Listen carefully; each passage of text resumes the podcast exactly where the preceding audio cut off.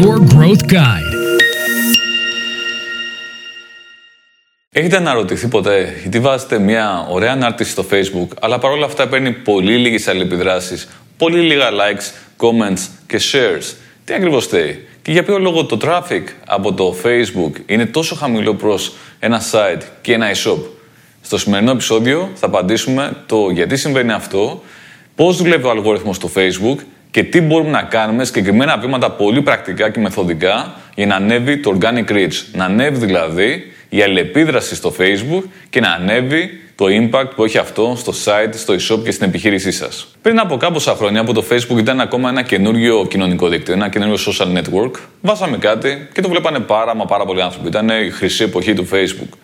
Καθώς όμως το Facebook άρχισε να μεγαλώνει και να μπαίνουν παραπάνω άτομα που βάζανε παραπάνω αναρτήσεις, το Facebook έπρεπε να βρει έναν τρόπο για να φιλτράρει όλες αυτές τις αναρτήσεις για να μην βομβαρδίσετε ένας χρήστης με ένα εκατομμύριο post το δευτερόλεπτο. Οπότε έβγαλε ένα πάρα πολύ ενδιαφέρον αλγόριθμο, το οποίο το ονόμασε τότε EdgeRank. Αυτός ο αλγόριθμος βέβαια με τα χρόνια εξελίσσεται και γίνεται όλο και πιο έξυπνος πια δεν λαμβάνει υπόψη μόνο δύο-τρεις παράγοντες, αλλά χιλιάδες παράγοντες. Έχει μέσα τεχνητή νοημοσύνη, αξιοποιεί big data κτλ. Ωραία. Ποιο είναι το πρόβλημα; Το πρόβλημα είναι ότι γράφουμε κάτι στο Facebook και το βλέπουν πάρα πολύ λίγοι, οπότε λέμε, OK, για ποιο λόγο να ασχοληθούμε με το Facebook; Υπάρχουν και άλλα κοινωνικά δίκτυα. Ευτυχώς όμως υπάρχουν τρόποι για να το ξεπεράσουμε αυτό το πρόβλημα και να έχουμε καλύτερο ποσοστό αλληλεπίδρασης και παραπάνω engagement σε κάθε ανάρτηση. Από τι εξαρτάται ο αλγόριθμος στο Facebook; Εξαρτάται από διάφορους παράγοντες. Ένας παράγοντας είναι, για παράδειγμα, όταν γράφουμε κάτι, το Facebook σκέφτεται ποιοι είναι οι κοντινοί φίλοι αυτού του ανθρώπου που έχει την πιο στενή σχέση; Θα το δείξω σε αυτούς λοιπόν. Άρα δεν πάει να το δείξει σε κάποιους που μιλάμε μια φορά το χρόνο κι αν, αλλά πηγαίνει και το δείχνει σε ανθρώπους που έχουμε πιο συχνή επαφή, έχουμε παραπάνω σχέση και το Facebook το έχει αντιληφθεί αυτό. Το άλλο έχει να κάνει με το πόσο φρέσκο είναι αυτό το νέο, αυτή η ανάρτηση. Αν πάω να γράψω τώρα κάτι, είναι πολύ πιθανό κάποιος που θα είναι εκείνη τη στιγμή μέσα στο Facebook να το δει. Αλλά αν μπει αυτός ο κάποιος θεωρητικά μετά από δύο-τρεις μέρες, μάλλον δεν θα το δει γιατί πια θα είναι πολύ παλιά αυτή η ανάρτηση, θα έχει παγιατέψει. Επίσης, πάρα μα πάρα πάρα πολύ κρίσιμος παράγοντας είναι το engagement rate. Αν το Facebook δει ότι η ανάρτηση είναι τόσο catchy, είναι τόσο πιασάρικη που πάρα πάρα πολλοί κόσμος ενδιαφέρεται και αλληλεπιδρά με αυτό και παίρνει likes, comments, ε, comments ε, shares κτλ. Σου λέει το Facebook, α, αυτό ενδιαφέρει αρκετό κόσμο, μάλλον θα ενδιαφέρει και άλλο κόσμο, πρέπει να είναι πάρα πολύ ενδιαφέρον να το δείξω λοιπόν και σε άλλους ανθρώπους. Οπότε, όσο παραπάνω αλληλεπίδραση παίρνει ένα post, σε τόσο παραπάνω ανθρώπους θα το εμφανίσει το Facebook. Άρα, τρεις βασικοί παράγοντες, και δεν είναι μόνοι, είναι πάρα, πάρα πολλοί παράγοντες. Είναι το πόσο πρόσφατο είναι το νέο, η ανάρτηση που γράφουμε. Το άλλο είναι το πόσο κοντινή σχέση έχουμε με τους ε, ανθρώπους. Και το άλλο είναι το πόσο engagement rate έχει, δηλαδή ποιο, ε, ποιο είναι το ποσοστό αλληλεπίδρασης που προκαλεί αυτό το συγκεκριμένο post, αυτή η συγκεκριμένη ανάρτηση; Και υπάρχουν πολύ πολλοί ακόμα παράγοντες όπως έχει να κάνει με το τύπο της ανάρτησης. Είναι βίντεο, είναι φωτογραφία. Τι ακριβώς είναι. Υπάρχουν λοιπόν πάρα, πάρα πολλοί παράγοντες. Αλλά ας κρατήσουμε αυτά για αρχή. Πολλοί άνθρωποι σκέφτονται ότι το να κάνουν πληρωμένη διαφήμιση είναι λάθος όταν θέλουν να κάνουν focus στο κομμάτι το οργανικό, το μη πληρωμένο. Αλλά η αλήθεια είναι ότι μεταξύ αυτών των δύο υπάρχει συνέργεια, όπως θα δούμε και στη συνέχεια. Αλλά Περιμένετε λίγο ακόμα μέχρι να πάμε σε εκείνο το σημείο. Επίσης, κάτι άλλο που θα πρέπει να γνωρίσουμε είναι ότι το Facebook γενικά δεν θέλει να δείχνει πάρα πολλοί αναρτήσεις που έχουν να κάνουν με προώθηση, εμπορική προώθηση. Π.χ. πουλά αυτό το πράγμα, πουλά εκείνο το πράγμα, πουλά αυτή την υπηρεσία. δεν θέλει επίσης να δείχνει πράγματα τα οποία είναι περίεργα, ε, τι να πω, θρησκευτικά, πολιτικά κτλ. Γιατί δεν είναι πάρα πολύ safe όλο αυτό.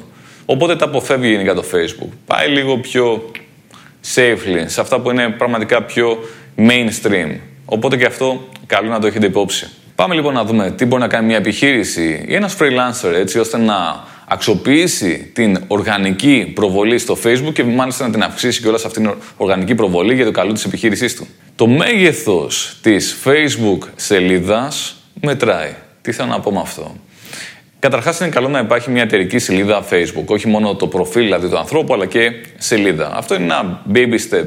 Από εκεί και πέρα, το να έχουμε μια σελίδα η οποία έχει για παράδειγμα μόνο 100 άτομα δεν είναι ότι καλύτερο. Καλό είναι αυτή η σελίδα να έχει τουλάχιστον χίλια άτομα, χίλιους fans, χίλιους followers, ήδη ακόμα και παραπάνω.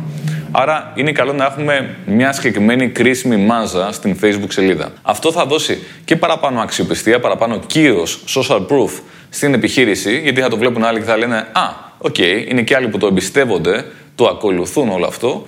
Επίσης, δίνει κάποια εργαλεία, ανοίγει δυνατότητες, ανοίγει το Facebook Insights, το Page Insights, έτσι ώστε να δούμε τι ακριβώς γίνεται εκεί πέρα, ποια είναι τα στατιστικά, ποιοι είναι οι fans, με τι αλληλεπιδρούν και έτσι με βάση αυτά τα στατιστικά να πάρουμε και κάποιες αποφάσεις για το τι θα κάνουμε, τι είδους αναρτήσεις θα βγάλουμε, ποιες ώρες θα τις βγάλουμε, ποιες μέρες θα τις βγάλουμε κτλ. Άρα Μεγαλύτερη σελίδα, ίσον παραπάνω κύρο, ίσον παραπάνω εργαλεία όπως είναι τα στατιστικά δεδομένα. Μεγαλύτερη Facebook σελίδα σημαίνει επίσης ότι υπάρχει και πιο δυνατό δίκτυο αυτών των ανθρώπων και αυξάνεται η πιθανότητα για διαφήμιση από στόμα σε στόμα. Σημαντικό εδώ πέρα να τονίσουμε την έννοια της ποιότητας, βίαιης ποσότητα. Θέλουμε να έχουμε ποιοτικό κόσμο, κόσμο που πραγματικά ενδιαφέρεται, που έχει άμεση σχέση με αυτό που εμείς προσφέρουμε, κόσμο που να έχει πιθανότητα να αλληλεπιδράσει. Γιατί όσο περισσότερο ποιοτικό κόσμο έχουμε μέσα που κάνει engage, αλληλεπιδρά με τα post, τόσο πιο πολύ το βλέπει αυτό το Facebook και μετά μας αγαπάει, όπως λένε, ο αλγόριθμος. Ενώ αντιθέτως, αν κάνουμε focus στο να έχουμε παραπάνω κόσμο για να τονίσουμε έτσι το εγώ μας και μετά να λέμε έχω πολλούς fans, έχω πολλούς followers, αν αυτοί οι άνθρωποι τελικά δεν αλληλεπιδράσουν, θα πέσει το μέσο conversion rate της σελίδας και αυτό μετά θα μας κάνει κακό αλγοριθμικά. Δηλαδή, κάθε καινούργια ανάρτηση που θα βάζουμε δεν θα τη δείχνει το Facebook σε πάρα πολύ κόσμο. Θέλουμε λοιπόν κόσμο, αλλά θέλουμε να είναι ποιοτικός αυτός ο κόσμος. Κρατήστε λοιπόν αυτό. Δεύτερο βασικό tip είναι να κάνετε πράγματα τα οποία δεν κάνουν οι υπόλοιποι στο Facebook. Και αυτό για ποιο λόγο; Γιατί αν κάνετε πράγματα τα οποία δεν κάνουν οι υπόλοιποι, το Facebook αλγοριθμικά θα σας αγαπήσει ακόμα παραπάνω. Πάμε να δούμε ένα παράδειγμα. Πάρα πολλοί διαβάζουν διάφορα άθρα στο διαδίκτυο και κάπου εκεί πέρα βλέπουν ότι αν έχεις εταιρεία B2B θα πρέπει να αποστάρεις Τετάρτη 10 η ώρα. Λέμε τώρα ένα παράδειγμα. Okay. Και πηγαίνουν και κάνουν αυτό το πράγμα. Και όπως αντιλαμβάνεστε και πάρα πολλοί που έχουν διαβάσει παρόμοια άθρα πηγαίνουν και κάνουν το ίδιο πράγμα. Οπότε δημιουργείται πάρα πολύ προσφορά σε περιεχόμενο που το Facebook θα πρέπει κάπου να το δείξει. Και στο τέλος δείχνει πάρα πολύ λίγο το καθένα. Έως καθόλου. Οπότε τι προτείνω εδώ πέρα; Προτείνω να μην ακολουθείτε βέλτιστες πρακτικές ως αυστηρούς μπούσουλες, αλλά να πειραματίζεστε. Δοκιμάστε π.χ. να ποστάρετε πρωί, απόγευμα, μεσημέρι, βράδυ, νύχτα. Δοκιμάστε λοιπόν διαφορετικές ώρες που μάλιστα δεν ποστάρουν οι άλλοι και δείτε πώς πάει όλο αυτό. Βέβαια, μετά μην πάτε στο άκρο να πείτε Α, πήγε καλά τη νύχτα, θα ποστάρω μόνο νύχτα. OK, okay, καλό είναι να υπάρχει μια ποικιλία σε ώρες των αναρτήσεων και γενικά να δείτε τι είναι αυτό που συμπαθεί αγαπάει το κοινό σας. Επίσης, άλλο σημαντικό, δοκιμάστε διαφορετική συχνότητα αναρτήσεων. Όχι μια φορά το, την εβδομάδα, μια φορά την ημέρα. Δοκιμάστε. Μία φορά, δύο φορές, τρεις φορές. Δοκιμάστε διαφορετική συχνότητα αναρτήσεων, να δείτε πώς πάει όλο αυτό.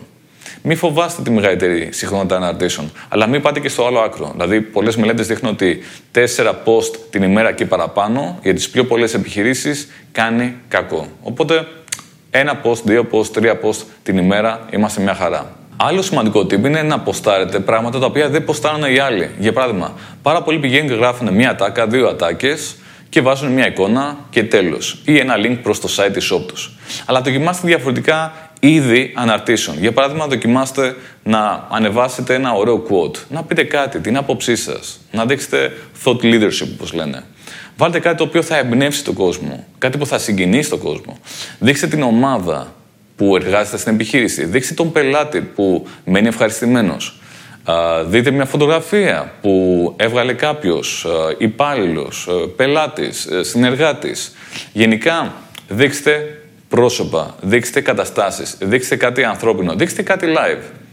Επίσης, δοκιμάστε να χρησιμοποιήσετε είδη και κανάλια μέσα στο Facebook που δεν τα χρησιμοποιούν άλλοι. Οι πιο πολλοί βάζουν απλές συναρτήσεις. Δεν χρησιμοποιούν, για παράδειγμα, stories στο Facebook.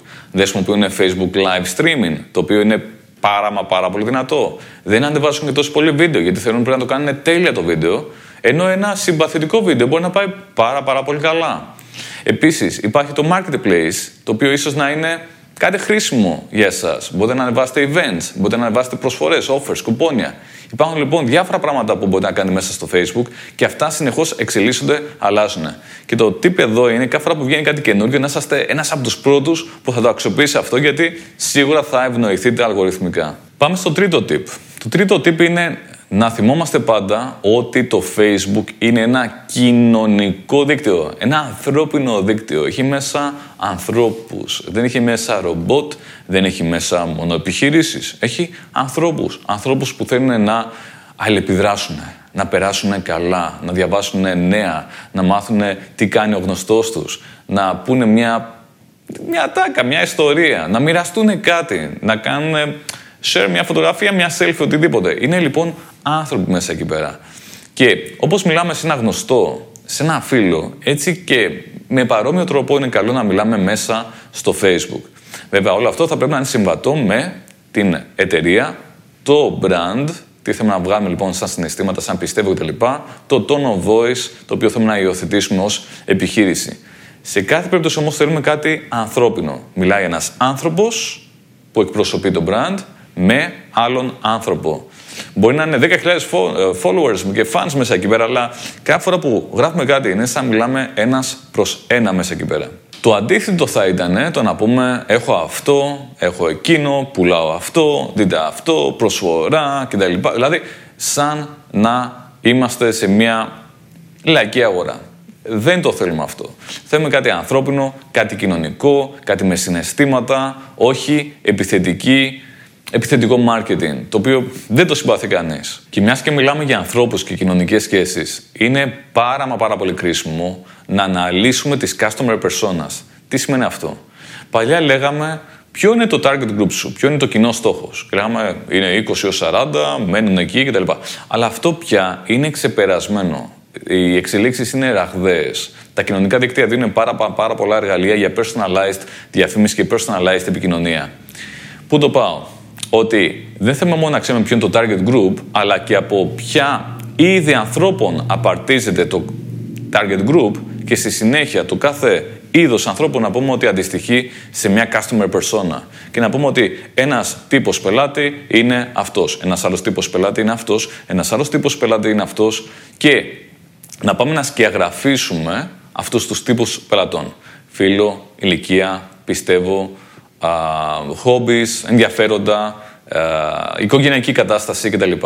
Και αφού το κάνουμε όλο αυτό και έχουμε βγάλει κάποια customer personas, κάθε φορά που πηγαίνουμε και γράφουμε κάτι, που ανεβάζουμε ένα βίντεο κτλ., καλό είναι να μπούμε στα παπούτσια της customer personas, έτσι ώστε να έχει και καλή πιθανότητα να τους αρέσει αυτό ακριβώς που θα ανεβάσουμε και βέβαια να τους επηρεάσουμε. Αυτό είναι το ζητούμενο. Όταν έχουμε λοιπόν στο μυαλό μας ότι μιλάμε σε ανθρώπους και γνωρίσουμε και το ποιοι είναι αυτοί οι άνθρωποι, γιατί ξέρουμε πια τις customer personas, στην συνέχεια οι αναρτήσεις που θα βγάλουμε θα έχουν πραγματικό value, πραγματικό ενδιαφέρον για αυτούς. Θα είναι αναρτήσεις που τους παρακινούν να κάνουν κάτι, που τους εμπνέουν, που δείχνουν παραδείγματα, που δίνουν tips για το πώς να αξιοποιήσουν το προϊόν υπηρεσία, που δείχνουν άλλους ανθρώπους να χρησιμοποιούν αυτά τα προϊόντα και υπηρεσίες. Ή μπορεί να είναι, για παράδειγμα, κάτι live, κάτι ανθρώπινο, behind the scenes, πώς φτιάχτηκε αυτό ή πώς προετοιμάζουμε κάτι για να σας το προσφέρουμε. Υπάρχουν λοιπόν διαφορετικά είδη περιεχομένου που μπορείτε να ανεβάσετε στη facebook σελίδα, τα οποία μετά θα είναι αρεστά και τα οποία θα παρακινήσουν αυτό το κόσμο να κάνει αυτό το οποίο επιθυμείτε. Αλλά με ωραίο, γλυκό τρόπο. Το ζητούμενο λοιπόν εδώ δεν είναι το να κάνουμε κάτι μηχανικά, αλλά να δημιουργούμε περιεχόμενο που πραγματικά ενδιαφέρει το κοινό και δημιουργεί συναισθήματα και μένει στη μνήμη. Πάμε στο τέταρτο tip, το οποίο έχει να κάνει με την ποιότητα. Όταν λέμε ποιότητα, έχει να κάνει με το περιεχόμενο της ανάρτησης. Το κείμενο, τη φωτογραφία, το βίντεο. Α δούμε το κομμάτι του κειμένου. Το να πούμε για παράδειγμα, πουλάω ένα κινητό μαύρο 5G δεν είναι το πιο ενδιαφέρον περιεχόμενο του κόσμου. Νομίζω ότι συμφωνείτε με αυτό. Υπάρχουν πιο ωραίοι τρόποι για να γραφτεί όλο αυτό το πράγμα και να παρακινήσουμε κάποιον να πάει να διαβάσει για αυτό το κινητό, να μάθει χαρακτηριστικά και ίσως να το αγοράσει. Πώς γίνεται αυτό, Αυτό γίνεται με το να ακολουθούμε βασικές αρχές στην κειμενογραφία, στο λεγόμενο copywriting. Το λέω επειδή σε αγγλικά γιατί αν πάτε να ψάξετε στο διαδίκτυο, Google, Facebook, Instagram, YouTube, ιδιαίτερα YouTube, για copywriting θα πείτε πάρα μα πάρα πολύ χρήσιμα πράγματα για να γίνετε καλύτεροι copywriters και να γράφετε πιο ωραίο περιεχόμενο κείμενο. Πάμε στο άλλο θέμα της φωτογραφίας.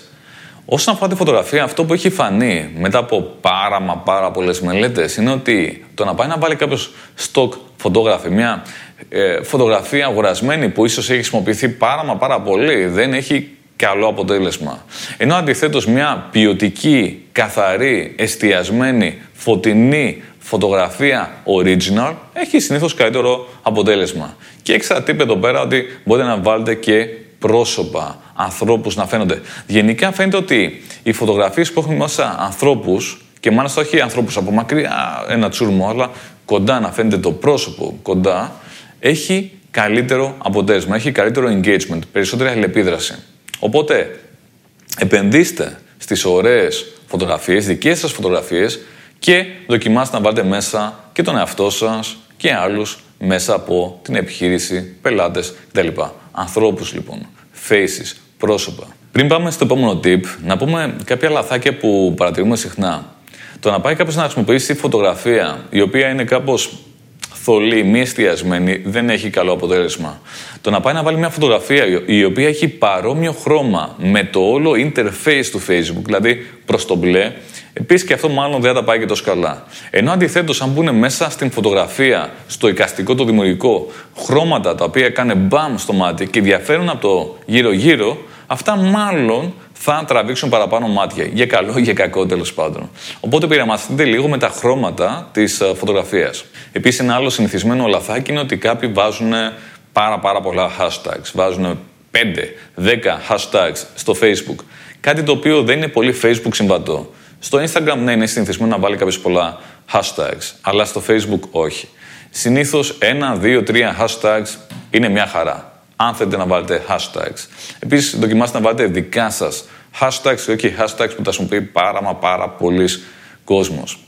Κάτι άλλο σημαντικό εδώ πέρα και ένα λαθάκι που παρατηρούμε είναι ότι κάποιοι βάζουν το ίδιο post στο Instagram που βάζουν και στο Facebook. Στο Facebook δεν είναι μόνο το θέμα της φωτογραφίας και των 20 uh, hashtags, οπότε μάλλον δεν θα πάει καλά όλο αυτό. Και φαίνεται κιόλας ξεκάθαρα ότι αυτό το post δεν είναι για Facebook, είναι για Instagram και κάποιος απλά το κάνει copy-paste. Οπότε μην βάζετε το ίδιο post που βάζετε στο Instagram και στο Facebook. Το αντίθετο, το αντίστροφο, κάποιες φορές πάει καλά. Αλλά το να βάλετε το Instagram post στο Facebook με πάρα πολλά hashtags, μάλλον δεν θα πάει καθόλου μα καθόλου καλά. Πάμε στο πέμπτο tip που έχει να κάνει με ιδέες και ιδέες για αναρτήσεις, για περιεχόμενο. Μια ιδέα είναι να δείτε τι ακριβώς πάει καλά, να αναλύσετε προηγούμενα posts που έχετε βάλει πόσο organic reach είχαν, πόση αλληλεπίδραση είχαν, πόσα δηλαδή likes, comments, shares πήρανε και μετά να δείτε ποια είναι αυτά που πήγανε καλά και να ανεβάσετε και άλλο περιεχόμενο σαν αυτά που πήγανε καλά. Με παρόμοια θεματολογία, παρόμοια εικαστικά κτλ. Άρα αναλύστε τι πήγε καλά και το τι δεν πήγε καλά.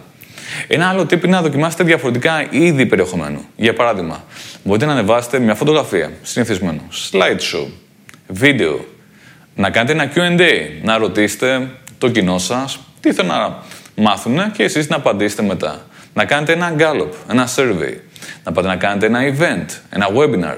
Να πάτε να ανεβάσετε μια προσφορά, ένα κουπόνι. Όλα αυτά λοιπόν είναι διαφορετικά είδη περιεχομένου που μπορείτε να ανεβάσετε. Επίσης, να δοκιμάσετε να ανεβάσετε κάτι behind the scenes. Να ανεβάσετε π.χ. το νέο α, προϊόν το οποίο φέρατε. Να ανεβάσετε ένα κοντινό από το νέο προϊόν να ανεβάσετε κάτι που είπε ένας πελάτης, να ανεβάσετε μια ιστορία, να ανεβάσετε μια άποψή σας, ένα quote, ένα meme. Γενικώς πειραματιστείτε με διαφορετικά είδη περιεχομένου και ποικιλία, ποικιλία, ποικιλία για να μην γίνει βαρετό, τετριμένο, μηχανικό. Ούτε εσείς θα το επιθυμείτε αυτό. Ενδιαφέροντα είδη περιεχομένου είναι επίσης τα quiz, τα οποία πάνε συνήθως πάρα, μα πάρα πολύ καλά. Και επίσης μαρτυρίες πελατών. Ιδιαίτερα είναι ένας πελάτης με τον οποίο μπορεί να κάνει πολύ rapport και να πούνε ναι, αυτός ο άνθρωπος μοιάζει με μένα, με τα δικά μου, πιστεύω τις δικές μου ανάγκες, τη δική μου ιστορία. Για να αυξήσετε ακόμα παραπάνω την πιθανότητα κάποιος να αλληλεπιδράσει με τις αναρτήσεις σας, βάλτε μια ερώτηση. Δηλαδή, όταν γράφετε κάτι, βάλτε μια ερώτηση στην αρχή ή μια ερώτηση στο τέλος. Έχουν δείξει πάρα πολλές μελέτες ότι όταν μπαίνει μια ερώτηση σε μια ανάρτηση, αυξάνεται η πιθανότητα για να το σχολιάσει κάποιος και να έχει καλύτερο engagement rate. Κάτι που μπορείτε να δοκιμάσετε είναι το UGC, User Generated Content. Δηλαδή, να παρακινήσετε τους πελάτες σας για να πούνε κάτι για το brand σας. Π.χ. να ανεβάσουν μια φωτογραφία με το ρούχο φορεμένο, λέω μια ιδέα, και κάθε μήνα, κάθε εβδομάδα ένας τυχερός κερδίζει. Αυτό το περιεχόμενο το οποίο το ανεβάζουν οι χρήστες και κάνουν και tag την ε, επιχείρηση είναι super μα super αρεστό από το Facebook αλγόριθμο. Κάτι άλλο που μπορείτε να κάνετε είναι να κάνετε συνεργασίες. Συνεργασίες με influencers που έχουν πάρα πολλούς fans, followers και αυτοί να προωθήσουν τη δική σας επιχείρηση.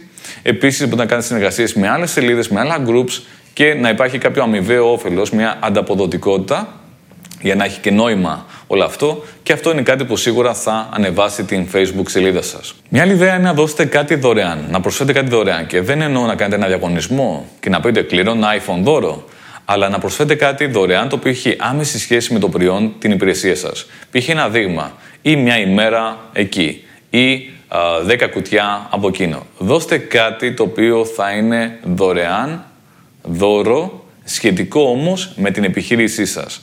Μπορεί να είναι και ένα resource, π.χ. δίνω ένα εκπαιδευτικό βίντεο δωρεάν, δίνω ένα e-book δωρεάν.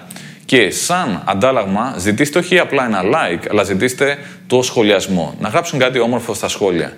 Και αυτό είναι κάτι το οποίο θα είναι πάρα πολύ ουσιαστικό και για τους άλλους που θα δούνε, αλλά και για τον αλγόριθμο του Facebook.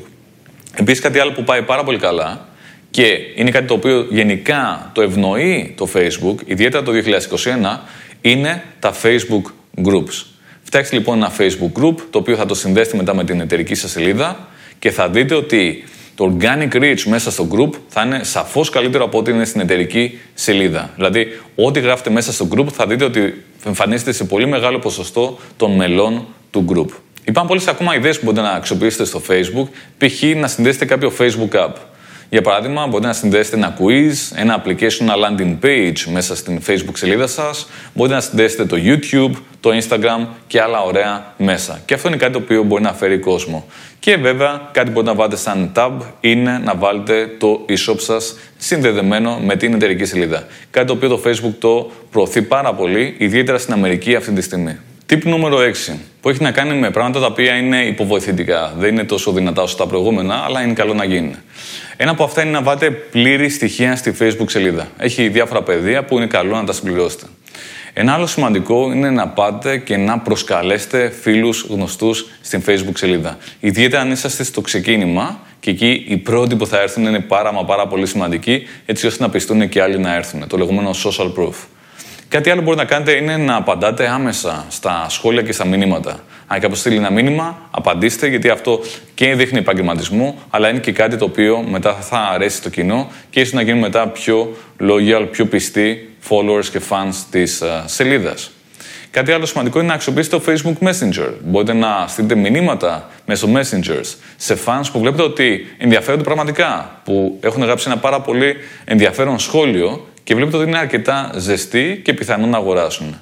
Οπότε, με πολύ προσοχή και τάκτ, μπορείτε να πάτε να τους προσεγγίσετε μέσω Facebook Messenger. Και μιας και μιλάμε για fans, followers και σχόλια, όταν βλέπετε ότι κάποιος έχει γράψει ένα ωραίο σχόλιο σε αυτό που εσείς έχετε αναρτήσει, δείξτε την ευγνωμοσύνη σας. Κάντε ένα like σε αυτόν. Απαντήστε του.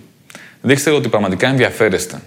Και αυτό μπορεί να δημιουργήσει μετά ένα brand evangelist, δηλαδή κάποιον ο οποίος θα είναι πολύ πιστός στο brand σας, θα σας ακολουθεί και θα μιλάει με καλά λόγια για εσάς, για το brand σας σε άλλους ανθρώπους. Στον δικό του δηλαδή κύκλο. Αυτό που λέγαμε πριν, διαφήμιση από στόμα σε στόμα.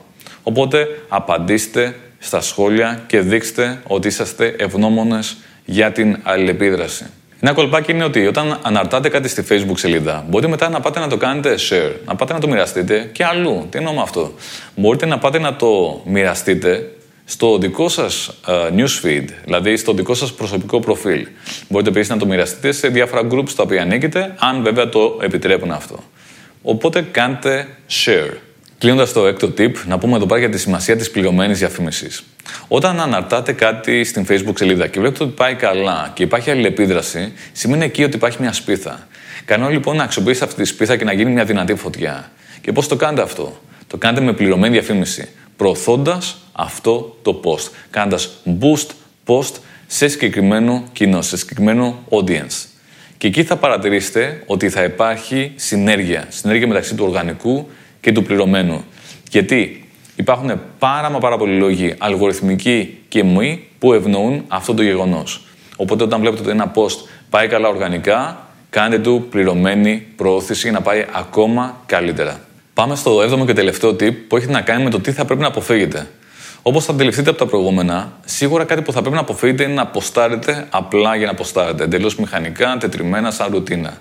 Ποστάρετε λοιπόν πράγματα που ενδιαφέρουν πραγματικά το κοινό. Ποιότητα, βίαιες, ποσότητα. Και, πολύ σημαντικό, please μην κάνετε αυτό λάθος, μην αγοράσετε fans.